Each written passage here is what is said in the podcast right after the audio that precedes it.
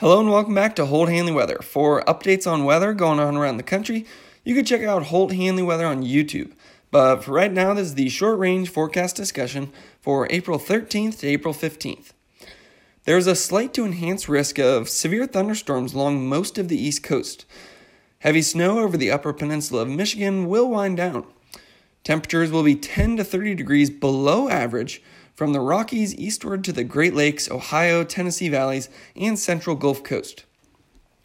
A strong storm over the Great Lakes will move northeastward into southeastern Canada by Monday evening, causing a variety of weather hazards.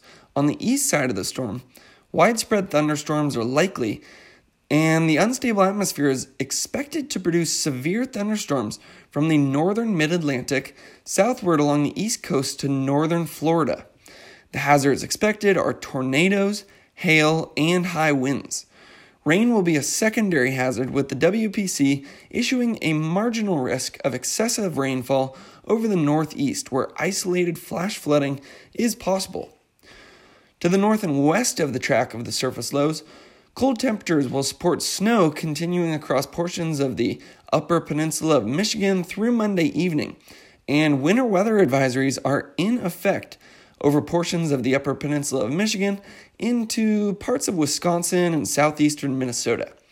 In addition, widespread wind advisories are in place across the eastern half of the U.S., from middle Mississippi Valley and Great Lakes eastward to the northeast and mid Atlantic coast. In the wake of the storm, cold high pressure will build in from the northern and central Rockies to the plains, aiding in producing a large temperature drop across the Mississippi, Ohio, and Tennessee valleys on Monday. Freeze warnings are in place for parts of the southern central plains to the middle Mississippi Valley. In contrast, it will be very warm Monday across the east, which could set widespread record high low temperatures, which will give way to much cooler temperatures on Tuesday in the mid Atlantic and Northeast. Meanwhile, Florida remains south of the cold front and could have record breaking heat from Monday into Wednesday. So there's a lot going on in the weather forecast. So if you want to stay updated, you can check out Holt Hanley Weather on YouTube. And while this is a National Weather Service forecast, I'm not affiliated with them and do not claim copyright over this material. Thanks for listening.